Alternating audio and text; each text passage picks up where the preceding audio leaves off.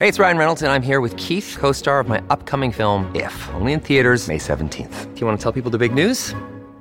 All right, I'll do it. Sign up now and you'll get unlimited for $15 a month in six months of Paramount Plus Essential Plan on us. Mintmobile.com slash switch. Upfront payment of $45 equivalent to $15 per month. Unlimited over 40 gigabytes per month. Face lower speeds. Videos at 480p. Active Mint customers by 531.24 get six months of Paramount Plus Essential Plan. Auto renews after six months. Offer ends May 31st, 2024. Separate Paramount Plus registration required. Terms and conditions apply if rated PG. When you need mealtime inspiration, it's worth shopping Kroger, where you'll find over 30,000 mouthwatering choices that excite your inner foodie. And no matter what tasty choice you make, you'll enjoy our everyday low prices, plus extra ways to save, like digital coupons worth over $600 each week. You can also save up to $1 off per gallon at the pump with fuel points. More savings and more inspiring flavors make shopping Kroger worth it every time. Kroger, fresh for everyone. Fuel restrictions apply. This episode is brought to you by Reese's Peanut Butter Cups. In breaking news, leading scientists worldwide are conducting experiments to determine if Reese's Peanut Butter Cups are the perfect combination of peanut butter and chocolate. However, it appears the study was inconclusive, as the scientists couldn't help but eat all the Reese's. Because when you want something sweet, you can't do better than Reese's. Find Reese's now at a store near you. Welcome to the New Books Network. Hello, and welcome to another episode on the New Books Network. I'm one of your hosts, Dr. Miranda Melcher, and I'm very pleased today to have with me the two authors of the book titled China and Latin America Development, Agency, and Geopolitics, um, just out from Bloomsbury. And this book, as the title suggests, unlocks the current interactions between China and various countries in Latin America, but also situates them in historical context, in relation to each other, and really helps us understand the many ties between China and the multiple countries of Latin America, Central America, the Caribbean, all sorts of places. Um, so I'm very pleased to have with me today Dr. Chris Alden and Dr. Alvaro Mendez to tell us all about their book. Thank you both for being here. Thank you for the invitation. Before we get into the book, I was wondering if you could each introduce yourselves a little bit and explain why you decided to write this book and write it together. Alvaro, why don't you start us off? Hi, uh, my name is Alvaro Mendez. I'm the director of the London School of Economics Global South Unit and delighted to be here. I've been working on this topic for more than 10, 15 years. And I've been working with Chris for almost more than two decades, a little bit over two decades. So that's why we've been uh, writing on this uh, topic together for a while. In my case, um, I uh, have been working, as, as Alvaro said, uh, together on this issue of China and the global south. But my uh, focus had been China Africa he and I had been invited to to do some some uh, presentations and workshops across Latin America, uh, in, and in that context, uh, I had become more um, aware, for me, uh, aware of the con- of uh, Latin America as a whole, as an actor involving China. Though I brought work on on Af- Africa to that, um, and uh, we talked together during one of these trips and said, you know, we were going, doing this frequently. I knew a bit about Brazil as well. Um, and uh, Alvaro and I decided to pool our expertise and uh, do this uh, book on, on China, Latin America a great that combination. yeah, yeah, great combination, especially because we have done a lot of field work. I mean, the, the topic is right now in fashion, but we've been working on this, and this is the result of um, around six, seven years of field work in Latin America, including China as well, and other parts of the, of the world. And that very much shows in the book, um, both in the breadth and the depth that you get into with the number of case studies and also tying it all together. So, hopefully, we can do a decent job of a sort of highlights tour of the main points of the book um, to showcase that. So, I'd like to start sort of going vaguely chronologically um, with the history of this because uh, the both of you in the book make a really good point that we can't understand what's happening currently without understanding the older links between China and Latin America. So, would you mind giving us sort of a brief run through of kind of those main points? Chris, go ahead. I think. Sure, I'll, I'll jump in. I think that the situating, I agree, the situating uh, the, the role of China in in Latin America in the historical context is absolutely crucial. It's one and one of one of the most neglected uh, elements of, of any studies that we saw, and that's why our start jumping off point was to look at that in greater detail. One of the points that that uh, uh, comes across when you read the history is you realize how contemporary views across Latin America, across the scholarship scholarly world, su- suggest that China is quote unquote a new actor our findings was quite the opposite that China is a very old actor, in fact, formative actor when it comes to Latin America. Uh, what do we mean by that? Well, the Spanish and Portuguese uh, conquistadors uh, were, were, we tend to forget when you're situated in Latin America that really their aim and, and, drive was to get to that Asian market. That's what in the 14th, in the 15th and, and 16th century was driving them to search for Latin America. That became the the, they did settle in in the so-called New World, but they took that as a, as a jumping off point to uh, continued trade, uh, very high levels of trade of resources, Latin American resource, in, in exchange for finished goods, for silk, for uh, porcelain, for um, other spices and other things. And the parallel that 200 years of that extensive trade gave to uh, our understanding of the contemporary relationship, which in in so many ways still has echoes of that historical positioning between the three continents, between uh, Asia, Latin America, and then European markets in, in the final analysis. So that was very intriguing for us.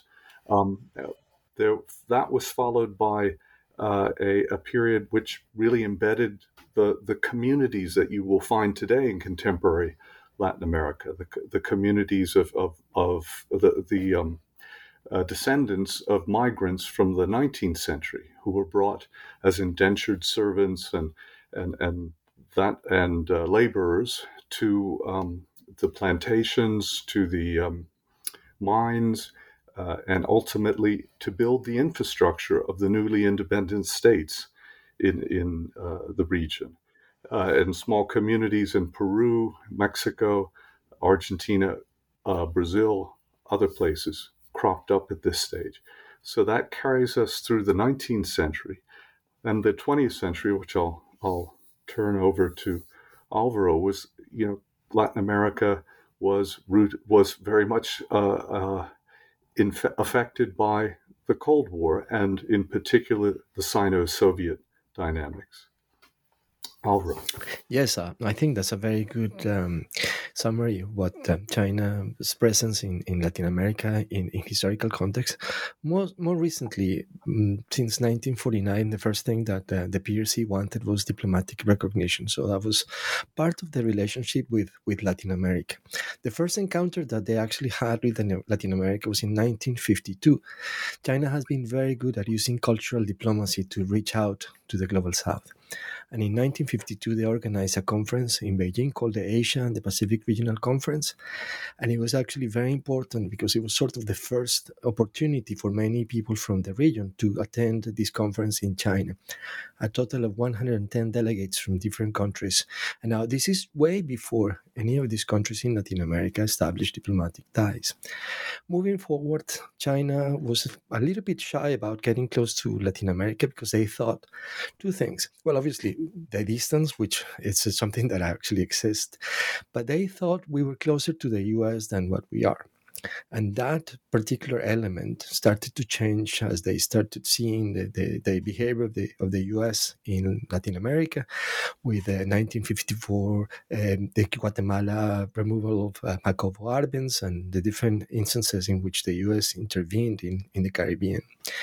The key element, I believe, was 1960 when Cuba uh, decided to establish diplomatic ties with the People's Republic of China, September 1960. Then uh, you started uh, people getting more interested in, in, in China. Che Guevara went to to the to Beijing in, in October 1960, and then after that, a number of things also all oriented to China getting diplomatic recognition. Another important point was 1971, when China was able to gain membership of the UN although many countries from the global south voted to support that. Latin America was part of that, and that's an important element how they obtained that, that support. And uh, this historical relationship became about then developing close ties. Um, then many countries established diplomatic ties with, with, with China. By 1979, when the US established diplomatic ties with Beijing, 12 countries in the region already had diplomatic ties with, with China. So that's the context of that, and we continue seeing that uh, diplomatic uh, history as a very important element between China and Latin America. Just maybe important to mention that there are 33 countries in Latin America, 25 of which have diplomatic ties with Beijing, and of course the other eight with Taiwan, which we will probably discuss later on as well. Can, can I jump in with a, a final additional point on there, and which is that uh, during the Cold War period, um, the the as Beijing and, and Moscow split, uh, the kind the, the left within Latin America was itself divided. It had so in that respect the the, the um, machinations of, of Sino-Soviet uh, uh, uh problems were were replicated within the political environments of each of these countries, and it, it carried on through that period and made the left a, a weaker uh, overall. Couldn't be as unified. Secondly, you had this kind of romanticism that uh, uh, members of the left had vis-a-vis uh, China. That that uh, it, its perhaps most clear representation was was the um, Sendero Luminoso, the the shining path, uh, where Guzman, who was the uh, was a, a, member of the the Peruvian Communist Party, um, had gone to China in '65 and '67 at the height of the Cultural Revolution, absolutely enamored about what he heard, and he took the ideas, ideology, and ideas, and and launched, uh, brought it back uh, to to Peru and, and and eventually put it into practice, or as he understood it, in the highlands of, of Peru, and, and we had the insurgency that carried on, re- really quite quite a, a bloody uh, struggle uh, for uh, well into um, the early 90s, and so th- this kind of um, influence and the ideological overhang and the romanticism in some cases, ironically perhaps, was something that the Chinese experienced in like the Bolivarian republics, Venezuela, uh, Bolivia, Ecuador, for instance, which which responded to China's uh, economic engagement in the 1990s and, and early 2000s with uh, you know immediately identifying China with that radical past, which of course was not fully accurate to how China was responding, eh, eh, how China of that period was, but but they still had that that vision and that that shared outlook. And just to, to add before we discuss other things, Chris is absolutely right. That cultural diplomacy, um, people from the region visiting China, very important. Uh, Salvador Allende went to China in the 1950s. There are records um, that show that Jacobo Arbenz, the former president of Guatemala, which was ousted uh, from power by with the help of the U.S., um, also is reported to have been in China in the 1960s. So that very important um, element of connection was there from the very beginning, often through friendship groups China has reached out to the global south very often through these groups of friendship. And again, they continue doing so, which is remarkable. So this this has depth. It's not a new a new relationship that people um, believe is just being established a few years ago. And I think that's what's so important. Um, and that's why I asked that as the first question, right? Establishing this foundation that might be contrary to um, what people think, um, but then allows the book to look at, as you said, Alvaro, the 33 different countries involved um, in a way that makes sense of sort of the links between them rather than just kind of each country having its own chapter, which would make for a long book. And I'm glad you didn't do that. Um, and not only do you not have uh, one chapter per country, but you also have uh, unifying kind of threads, I suppose, throughout the book. Um, and you talk about them in the introduction, which is very helpful. And I was wondering if you could discuss these now, the four main features that you investigate throughout the book and when looking at particular bilateral relationships.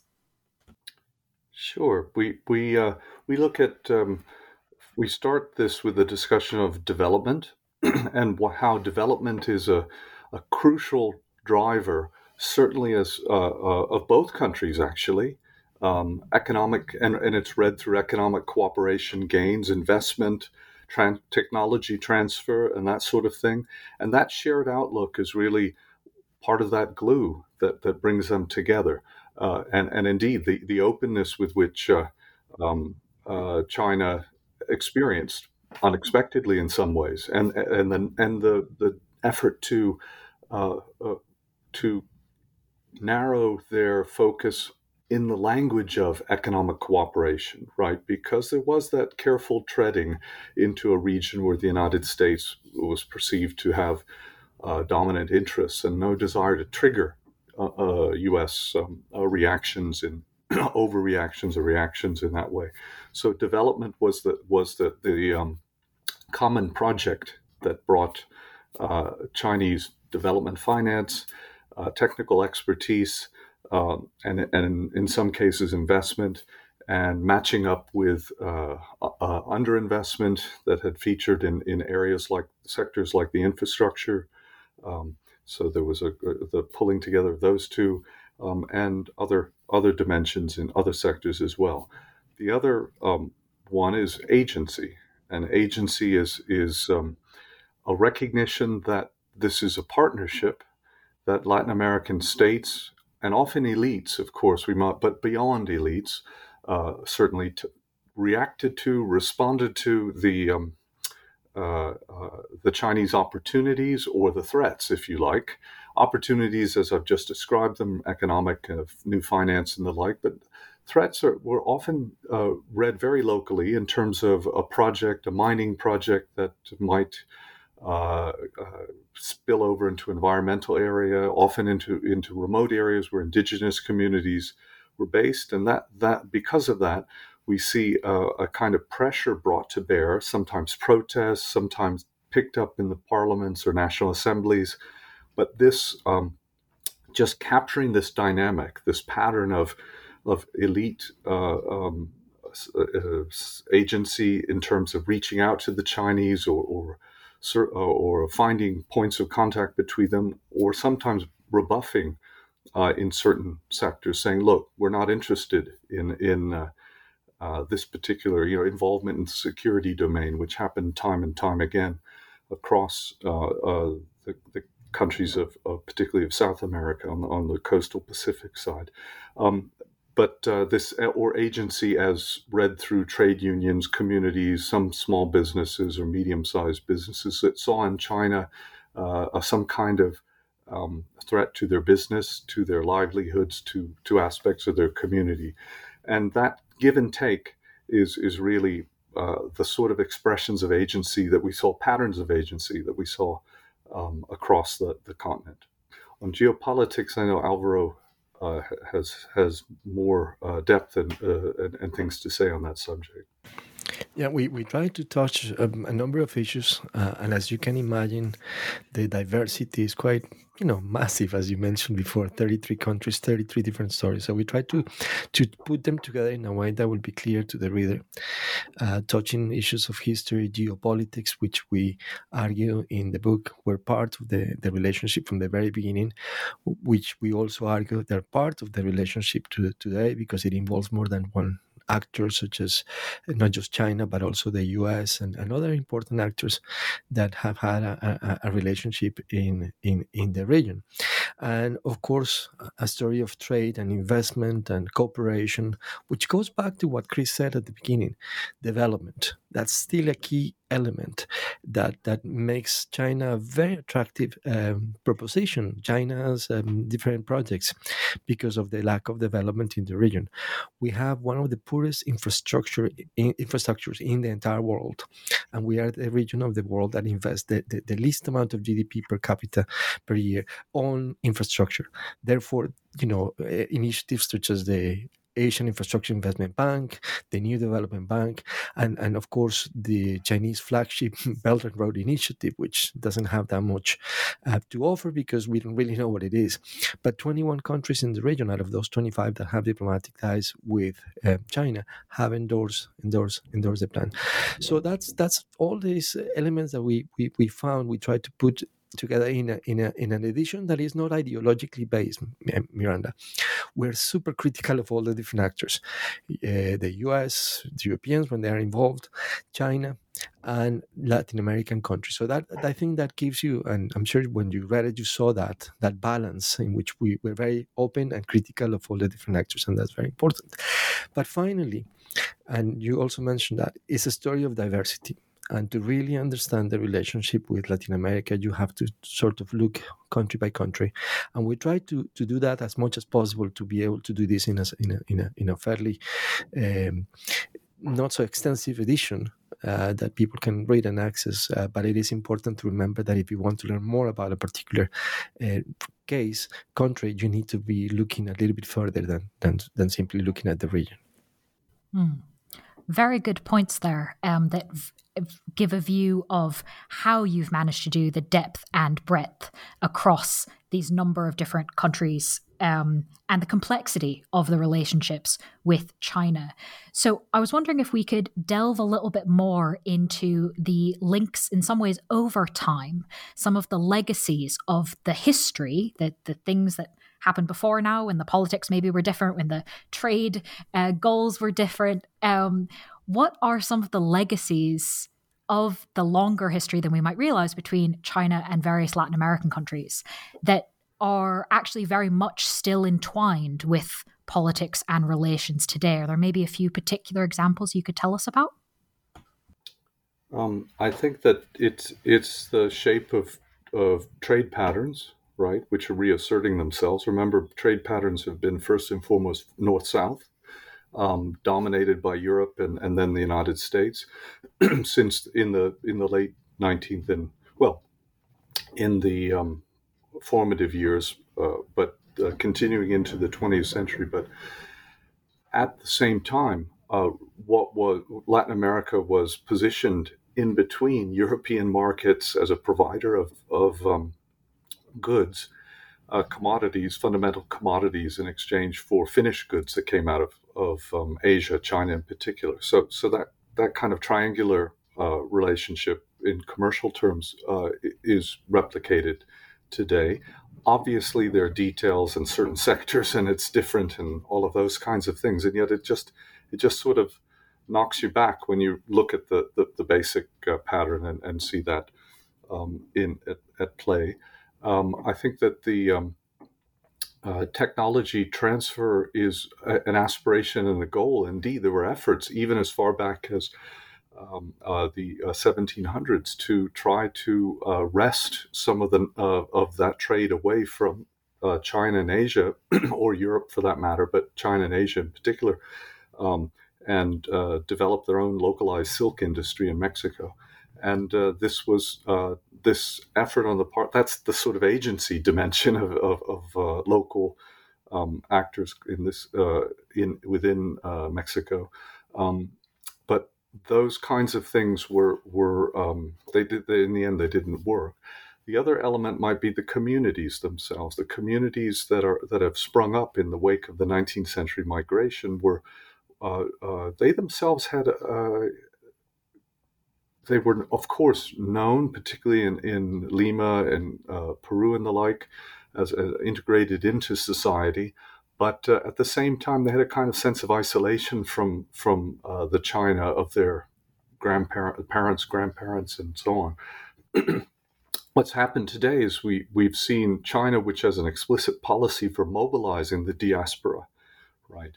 Uh, reaching out to these communities, they the, they and and reinvigorating with a sense of pride of who who they are and and and the like as their connection with with China, and uh, that becomes one of the points of of contact of local knowledge exchange, sometimes commercial exchange, and the like. So these these I think are some of those elements uh, that that carry over from the past into the present day. I will add to that, and I think Chris is absolutely right. Perhaps more contemporary issues.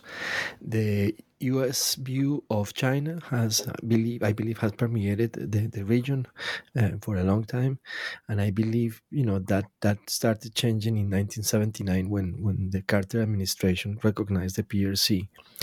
We see a number of countries doing the same afterwards. In other words, Latin American countries have been traditionally looking up to Washington to to read what what happens with the external world, and I think that's that's a very important um, element. And as Chris mentioned the connection with uh, many people who are from Chinese descent in, in the region.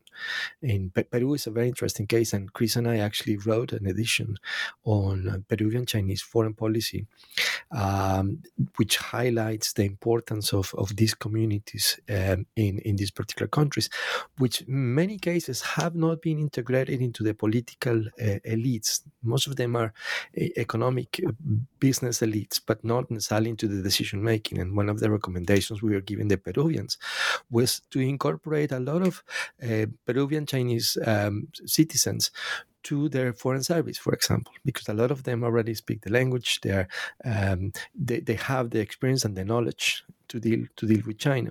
And that's also the case in other countries such as Panama, quite an important element. But in all of this, I would argue still the, the way that countries look at the issue of Taiwan, which I think is still influenced by, by the US. And when we saw a number of countries in Latin America from 2017 onwards switching to Taiwan, the US reacted uh, Pompeo went to Panama to tell countries off of not doing so.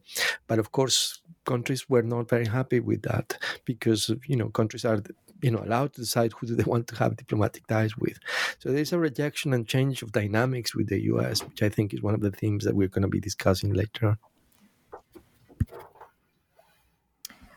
Thank you both for um, highlighting some of those aspects. Uh, I admit I knew about the uh, community in Peru, and it makes a lot of sense that recommendation, particularly given the difficulty of learning languages. Um, but I was surprised to learn in the book about the substantial community in Panama, and particularly, uh, for example, like some of the food being uh, very much uh, derived from or very similar to uh, Chinese food. So I think that's a really important um, point to make.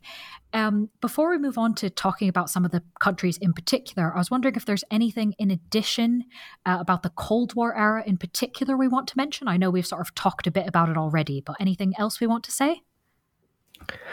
I think to to to add perhaps uh, some of to emphasize the importance of some of these issues, but also to understand how Chinese policymakers started to understand how the, the ties with uh, the U.S. for Latin Americans were not that strong. 1958, Vice President Nixon went to Peru, and he went to a, a, a, a, he went to the university, local university in in Lima, and Vice President Nixon thought students there from the left were there to to welcome him, and to later realize that they were protesting against him. China has been aware of this relationship with, with the US, and they have been aware about how weak the relationship is. And I think you know this is a point that policymakers in China have in many ways uh, capitalized on uh, because they're a new actor in the region new in the sense versus the US, as we know, they're not that new, but diplomatically, uh, they they know that the US has a lot of dirty laundry in the region, and for that reason, they they they capitalize on this in the sense that they don't have that much of that, but also they only have to be marginally better than the US to be you know seen as a different, more benign actor.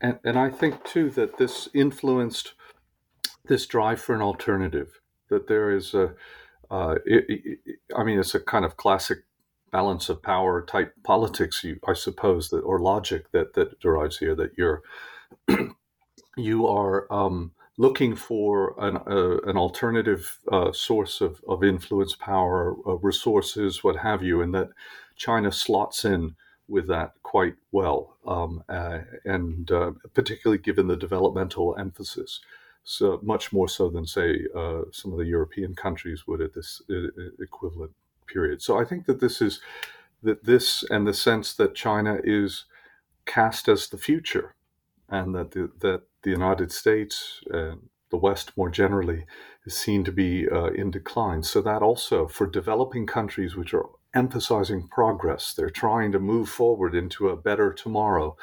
China seems to have uh, captured that better tomorrow. That's at least how the rhetoric reads, and, and, and indeed some of the some of the, the economic statistics bear that out as well. Wyndham Hotels and Resorts makes travel possible for all. Whether it's the long haulers looking for a great cup of coffee, a roomier rest for the on a whim road trippers, or a place to make summer memories with the whole family. No matter who you are, where you're going, or why, with 24 trusted brands to choose from like La Quinta, Days Inn, and Super 8, your Wyndham is waiting. Get the lowest price at wyndhamhotels.com. Restrictions apply. Visit website for more details. Look, Bumble knows you're exhausted by dating. All the must not take yourself too seriously and 6 1 since that matters. And what do I even say other than hey? well, that's why they're introducing an all new Bumble with exciting features to make compatibility easier, starting the chat better, and dating safer. They've changed, so you don't have to. Download the new Bumble now. I think one of the important things, Chris, about that answer is not just what you actually said, but how you phrased it. That um, putting the agency emphasis on the Latin American countries, looking for this from China. They want this. And I think too often it's easy to think of everything is about what China wants. And of course, that's part of the equation, um, but that's not the only thing that determines how these relationships develop, as evidenced in the book when uh, you both compare the policies of Chile, Peru, and Argentina and look at the strategic choices that these countries are making in what they're trying to do with their relationships with China. So I was wondering if you could maybe do a little bit of compare and contrast for us between these countries and the choices they're making. Yeah, I think you're absolutely right. The relationship is not just about China.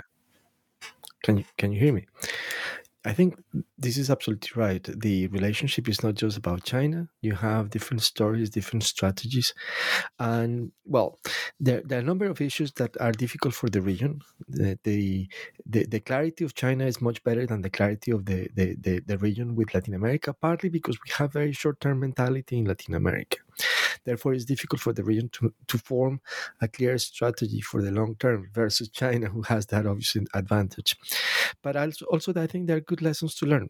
Chile has been a country that has uh, developed a good relationship with, with China, but also strategically has had opportunities to enforce its agency, to impact with its agency. For example, their support for China to enter the WTO you know was exceptional and very very important. And the way they have also managed to enter markets in in china the market with their wines and not just focusing on natural resources. Because one of the problems and i think these three cases that you mentioned is the fact that the the most important thing they trade with china is natural resources. In the case of peru and Chile, of course, of course, copper. But it is important to highlight the, the, the advantage and the, the good uh, elements of that relationship that they're not just simply about natural resources. And I think Chile would be a very good example. I think too, in a ways, Chile had the, the first mover advantage, and they jumped. Uh, you know, they retained under Allende. They had actually recognized uh, China formally, uh, uh, but they retain that even during. It shows a level of pragmatism even in the, in the grip of, of military rule. Uh, they retain that and pragmatism on both sides. Most countries uh, uh, of the socialist left or what have you would um, um, cut ties with um, the the Pinochet regime, but they but Beijing and um, uh, Chile, Santiago carried on in that way. Um, this first mover advantage w- was an important way for them to position themselves. Peru, in a way, comes in later, right? And it's a it's almost a, a late mover advantage. They could do things with China because it's it's uh, resources. They had the examples of other countries, in particular. Uh, the rivalry that is traditional between Peru and, and Chile. They, they, they could look over their shoulder and see what Chile had done, and they could uh, they could then uh, craft, for instance, an FTA, a, free trade agreement, which was more which resonated more closely with contemporary economic ties and also with with um, their own experience and, and, and needs. um, something that Chile had to uh, readjust a little bit later. So there is uh, there is that element for for Argentina. Um, I mean, in a sense, the, the, the absence of a pol- of of a clear policy uh, presides, as opposed to Peru and, and, and Chile, that the cycles of, of uh, political change dominate within the country, uh, dominated how they approach China, and so they, they certainly saw the opportun- with opportunism there, but at the same time that that relationship was shaped by the, the swings and falls of, of uh, the currency, the crises that are, were associated with that. And yet, the interesting thing is throughout, uh, uh, there was this level of confidence building between China, uh, Argentine elites and their Chinese counterparts, such that the relationship has, has assumed over 20 some years then a very uh, of the contemporary relationship. It's been uh, it's become a, quite a, a, lodestar. It's been quite a an important one for for China. Um, and the the fact that uh, Argentina is now being considered to be a, a, for the BRICS is a arrangement. The Brazil, Russia, um, uh, India, China, South Africa uh, grouping is is a testimonial to the positive uh, relationships that they've been able to develop with China over time. Absolutely. I think Chris is absolutely right on this. But just to also add that after Cuba, the countries that follow establishing diplomatic ties are Chile in 1970, then you have Peru in 1971, then you have Mexico in 1972, Argentina also in 1972. Basically, these are early movers diplomatically, but I think strategically that that came a little bit a little bit later. And, and Chris is absolutely right in that sense. Uh, the changes of dynamics in the region, and as he mentioned, the new development bank, the BRICS Bank, which is based in Shanghai, has expanded. So now you have not only five members, the founding members, but you have at the moment four additional members. One of them from Latin America. That's which is in the process of, of completing its membership. And Argentina is trying to become a member. And, um, you know, we'll see, we'll see if that actually happens in the next years. But China has been willing to, to support that bid from Argentina. I think that's such an interesting um, grouping of countries to put together for exactly the factors um, that you've both just mentioned. Um, and in some ways, it was kind of an interesting group to start with because at least from my perspective as more of a knowing more about China than Latin America I didn't really think of them together the way that I think of this next group of countries as probably having some sort of similarity which is of course the Bolivarian republics of Venezuela Ecuador and Bolivia. Um, I wasn't hugely surprised to see them grouped together made sense to me, at least from what I know of their policies and history. I was more surprised and, to be honest, a bit amused to um, read in the book the description from the both of you that China has sometimes been wary of or surprised by and sometimes even concerned about its relationship with these three countries. Um, and I was very much persuaded uh, of this interpretation after reading the chapter. So I was wondering if you could maybe tell us a little bit about China's reaction to these three relationships. I think it starts with with uh, Hugo Chavez's uh, trip to to um, uh, reaching out to and his trip to Beijing, where where he launches into a, a sort of celebratory, you know, we Mao of of Mao himself and clearly unaware that uh, the Deng Xiaoping era and, and the like has been really about opening up the, the, the, door of criticism. Of course, today Xi Jinping is bringing some of that celebratory uh, uh, position back. But but in that period, uh, it was something that they didn't expect.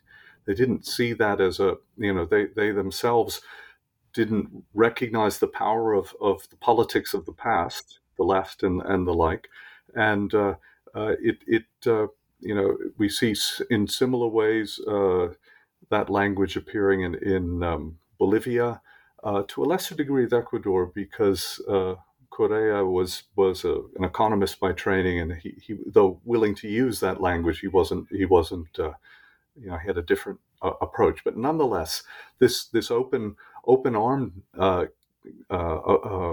rhetoric translated into for particularly for Venezuela uh, and and uh, the the but the, those are the other two countries as well, a, a willingness to to open um, policy doors, uh, uh, license, uh, encourage licenses, uh, risk, you know, investments in areas that might not have otherwise been accessible to China. So I think that they were were taken aback by that, and they were uncertain how to respond to it. You know, favorably, but you know, they, they their own personal history of, of an understanding during the Deng Xiaoping uh, Jiang Zemin um, Min period was, you know, this was about turning your back on the on the policies of Mao. So it, it, it caught them uh, caught them at a uh, off off guard.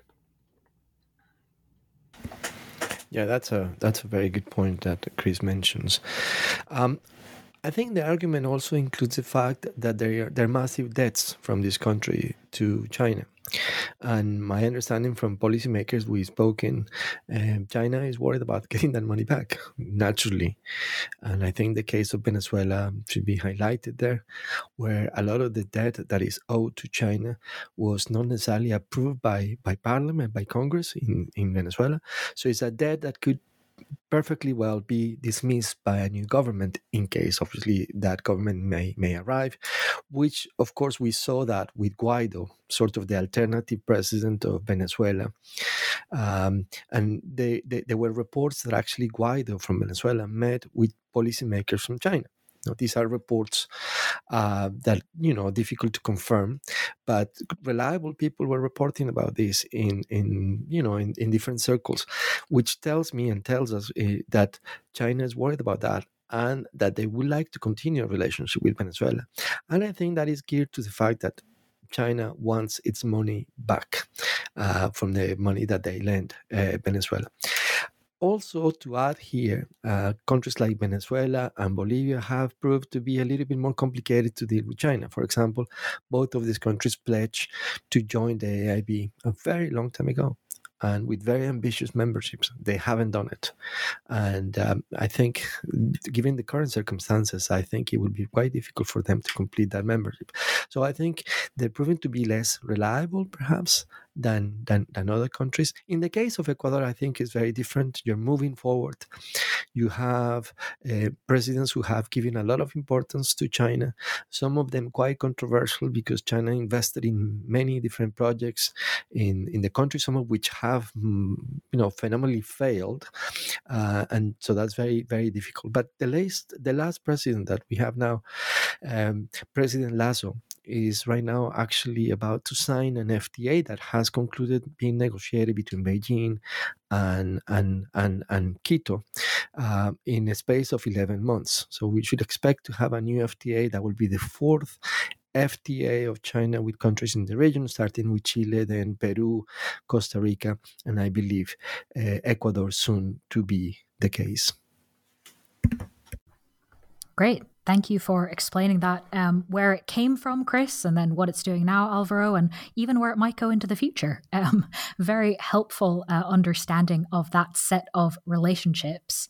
Um, so, moving then northwards, uh, I would love to pick up on something one of you mentioned earlier the idea of the Caribbean being a particular area for US influence.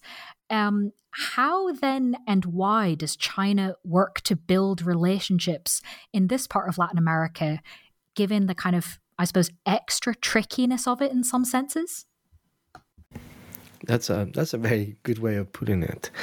I think because China wants to send a message that they are not afraid to get involved with countries in the Caribbean, um, and I think that is a sort of a, a, an important message to the U.S. You see, when Xi Jinping went to the, the region for the first time, he actually the first country in which he actually visited was Trinidad and Tobago. Then he went. That's in 2013, right after he had been, and you know, uh, arrived to, to power in, in, in China. Trinidad and Tobago. Then he went to Costa Rica and Mexico. Then he actually went to the US. So I'm saying this for the following reason. We experienced at that particular time the US pivot to Asia by Obama. And I think the message here was you can mess with my orbit from China, uh, we can also mess with yours. And I think that's an important element in, in the Caribbean. But also the depth. You go back, Cuba was the first country to establish diplomatic ties. But also China luring a lot of these countries to also switch ties, such as the Dominican Republic in 2018, and, and, and so on. So I think that's that's an important an important element to take into account. Just to finish, although the US is a very important actor in these, these particular countries, there is also the massive element of neglect, meaning you know, the US doesn't really necessarily give any priority uh, to the region. And I think we will discuss this question later. But I think that's part of the reason why China sees an opportunity here uh, by a number of countries that you know will be open to, to be closer to them for that reason. Yeah, I think that that um, this uh, diplomatic complacency that characterizes the U.S. role for, to a region which, uh, historically and in contemporary terms, is recognized to be uh, important secure, uh, for the security of the United States. If you know, it, it's uh, in, in a longer term sort of view, um, that, that it's quite remarkable the degree to which China has been able to um, operate in there. And it, it, speaks as well to the, the, um, the complacency of the U.S., the, the, the, the buying of uh, buying into the idea that, that China is, is an economic actor first and foremost again, part of that complacency is because domestically, the, the growing ties and commercial links with the U.S. and China was this was the period when we began to see it. It was built upon that period, and so it would be you know as as Americans, uh, people in the U.S. became more uncomfortable with and called called into question um, that bilateral relationship, they began to look anew at Central America and the and the islands of the Caribbean and and where uh, China's positioning there. But uh, up till that time, they were, you know, they were, they didn't see it. They, they, it was standing in front of them, but they didn't see it that way. Hmm. So then, getting to the point that Alvaro um, hinted at a little bit, uh, could you both tell us maybe even up to sort of now, how the US is reacting to China's engagement in the Caribbean, but also in Latin America more broadly? Of course, yeah, happy to do that. Well, let me just start by saying that the US has neglected the region massively. I think one of the things Latin Americans feel unhappy about uh, with the US is the fact that we feel that, and I'm Latin American, by the way, I'm from Colombia, that the US sees us as their backyard, therefore has never been a priority. This is way before China started interacting with the region. So it's important to, to, to argue that and to highlight that. Now, one of the things that we actually see in, in, in more recent times is still the same neglect. I think Washington takes for granted that we're close to them. And as Chris hinted as well, they only see China's presence in the region as an economic factor. Speaking with a, with a former uh, U.S. Assistant Secretary of State for the region, there is a bureau called Western Hemisphere Affairs in, in the State Department. I was asking him about China's presence in Latin America, and this is in 2014. And his answer was, "This is good for the U.S. because that means more money from China, than uh, Latin Americans will spend in the U.S., which is not the case. It's sort of really arrogant uh, attitude from from their their part and neglect. And to finish with this, she has visited more countries than Trump Obama, Trump, and Biden combined. Imagine that. 13 countries in total, which highlights the, the, the, the, low priority that the US gives the region. And probably that will continue for, for, for many, many decades. I don't think that's going to change. Then you have a new China that, that, that is willing to be there, that is willing to interact with the region. And I think that takes, that, that, that, that is very seen as a very positive element by Latin American countries. Anything you'd like to add, Chris? I, I think that uh, the diplomatic dimension is is not recognized. Uh, how it, for sitting leaders in office, uh, they gain a level of legitimacy and prestige from international interaction, particularly with a great power. And uh, if that great power is, is China and lavishing on the, the, the attention and the like, this um, you know, is welcomed. It, it, it helps them bolster their own position within amongst their, their domestic populations and, and the like, and, and give them a way to overshadow their their um, political opponents. Uh, so I think these things matter. I think that uh, also we we uh, touched we can touch on Panama um, perhaps as one of those turning points because Panama historically had of course been a the canal was U.S. possession and uh, uh, and was indicative of the, the, blending of commercial power and um, military ascendancy in the U.S. from the early 20th century onward, and the fact that that the, um, China was involved as a, out of Hong Kong initially, um, commercial actors in that way, uh, but eventually uh, in the diplomatic d- domain as well uh, in 2017. Um, that this uh, that this demonstrated to people in Washington that uh, there this was a sort of wake up call for people in Washington that the, the world of of uh, Latin America as they had understood it was changing and turning very very much towards an, an alternative and uh, that that uh, inspired some of the um, uh, hand wringing that we saw and Pompeo's visit, those sort of things. Yeah, I think Chris is, is right on pointing to the example of Panama and how Panama, in many ways, reopened the door to establish ties with Beijing rather than uh, to leave Taipei to establish ties with, with Beijing. And we saw a number of countries that follow, including the Dominican Republic, El Salvador, and, and, and the last one was, was Nicaragua. The, Chinese were not that excited with Nicaragua because the Nicaraguans had already switched from Taiwan to um, to Beijing in 1985, and then went back afterwards, five years later. So then, therefore, you know, th- there is not a you know great deal of celebration in China, but that brings the number to 25 countries, which brings me to the next point, which is I mentioned before Taiwan. And this is important for the US. Taiwan only has 14 countries that recognize their status, right? Out of those four countries, one is, is the Vatican, so you might not necessarily count them as a, as a country. But the important here, the magic number is Latin America. Out of the 14 countries that um, recognize Taiwan, eight, Miranda, eight are in Latin America. Thus, that's a very important element. It still has an important voice.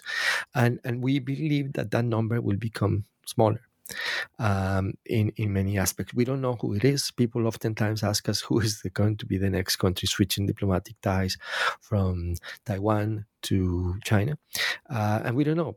Uh, but there are elements highlighting that you know domestic politics in these countries matter. Um, the election in Paraguay in April is important. Paraguay is the only country in South America that still has diplomatic ties with Taiwan.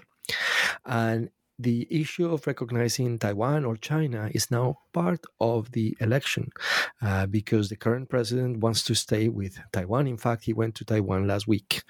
And the contenders are all arguing that they want to switch their country to, to China. So we'll see what happens, but it's interesting to see these dynamics now playing an important part and will continue to do so for the next few years, I believe.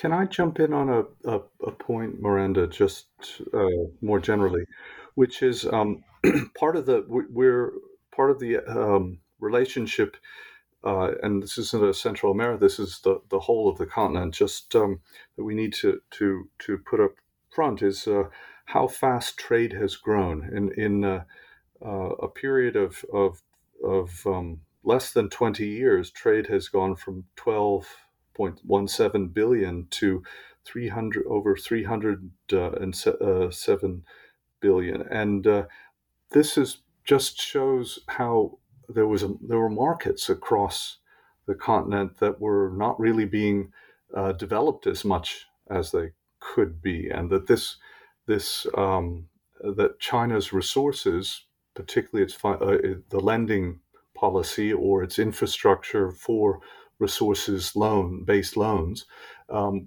were of great appeal to the different economies, and that's true for small countries, island country like Jamaica, and it's true for larger countries like Brazil. That in both cases, that they they, they uh, saw in China an economic partner whose resources could be channeled to respond to and solve problems that they had, be it uh, up, upgrading uh, a, a, road across the island, which was the case in Jamaica, or um, more investment into uh, extractive mining or, or um, resources in, in the, the Northeast. So the, this this general economic dimension has helped uh, um, lubricate the relationship, w- which the diplomatic relationship as well. Yeah, absolutely. I think that's very important to, to mention, and that uh, impressive figures, which go back to China accessing the WTO in 2001. That's, that's partly one of the, the factors explaining this this massive trade and the FTAs and so on, and the new FTAs that we may see in the future. Perhaps uh, also um, Uruguay, including Uruguay, which is a country that is part of Mercosur. It's not allowed to negotiate bilateral FTAs, but they're doing so because there is an important economic benefit. China is the largest trading partner of Uruguay, Brazil, Peru, and Chile. They are the largest trading partner of South America as a whole the US is, still has an important monopoly on that. But I think the US changing um, as we speak uh, ground um, in, in, in the region trade wise. But I also think soft power wise. And I think the policymakers and perhaps experts in, in Washington are starting to wake up to that reality that, you know, what are the implications for this? And, and I think that's an important element to, to mention, including elements that I see geopolitically oriented, such as the membership of six countries in the region of the AIIB, which, as you may know, the AIIB is seen as a political tool by the Chinese to take over the financial infrastructure of the world in the sense of the the, the, the replacement of the World Bank. In fact, they, they, one of the, the fears when the bank was established was that the AIIB was going to make the World Bank um, sort of put, the, put it in danger. Now they're working together, but six countries from the region are members of this particular infrastructure bank. I, think too that the that that uh, one of the if if Panama was a kind of geopolitical turning point, that the that uh, the free trade of the Americas, the failure of the U.S. led free trade of the Americas, was a, a, kind of economic turning point back in 2005, and that that was the point at which, you know, it was it, uh, that we see an acceleration of Chinese investment in aggregate form. There had been Chinese interest and economic involvement, as of course, preceding that, but but we see a more comprehensive approach. Uh, and we see the, the, the free trade areas beginning uh, agreements being um, struck uh, as as uh, the United States started to do as a follow up to this failure of the the uh, free trade of the Ameri- area of the Americas, uh, signing on to bilateral trade free trade agreements. So, I think that these these sort of touchstones are the are the the points where we see the relationship accelerate uh, and and or change. Well, now that you've both explained to us um, the historical ties between China and Latin America um, some of the more contemporary legacies that are still relevant. Uh, and of course, now in this last answer, you've predicted the future, or at least predicted what we should look out for in the future in these multiple different relationships. Uh, this leads me to ask only my final question, which is there anything that we as listeners can look out for in the future from either or of you? Um, anything you're currently working on or looking to work on next, uh, whether or not it's related to this topic that you'd like our listeners to be aware of? Yes, of course. Um, Chris and I are working on, on specific cases at the moment, which again is very important to to to highlight that, that you know the diversity of very different countries in the region. We're working on on China and Ecuador at the moment, China and Panama as well, China and Colombia, looking at the specifics of these particular cases, and we will continue to do so. Uh, we also look at the interactions of the development banks from China into the region. The new development bank, specifically, we're working on a project at the moment, an article that will coming out will be coming out uh, soon, and also the interaction of the AIIB I'm working on and issues of uh, sustainability and projects that they might have in the future. Yes, I, I just agree with Alvaro on those points. anything either of you are working on individually you'd like to highlight? Yes, um, I'm, I'm, working. I'm looking at uh, at the moment on the, the, the work on the NDB that we're doing is is is not together.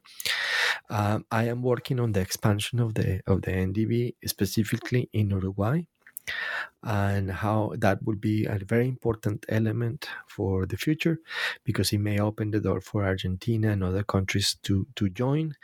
Uh, while I'm doing that, of course, highlighting the, the the role of Brazilian agency in the whole process and the developments that we have seen in the last you know year or so with the comeback of Lula, the fact that he has replaced the president of the new development bank with a Brazilian former uh, president, uh, Dilma Rousseff. So this is the sort of things that I'm looking at the moment to see that expansion in in terms of cooperation and in terms of membership with countries in the region. Chris. Yeah, I think uh, I think an area that that bears uh, examining would be the security area because how it manifests, it doesn't manifest in the way that we've seen in, in for instance, China Africa. Uh, but there are risk and security uh, challenges that, as seen through, uh, as seen by China and uh, in the region, uh, um, and how they address those. So I think that's something in the future that that I might be pursuing. Absolutely, that's a very important element. We we have done some work on that, uh, examining the implications for countries like France of China's presence in the Caribbean. Why? Because France has two very important departments uh, in um, elements of territory, uh, French Guiana and Guadeloupe, and the French have a very important contingency and military presence in the Caribbean 3,100 soldiers in total, military personnel. The US doesn't have a base in Latin America.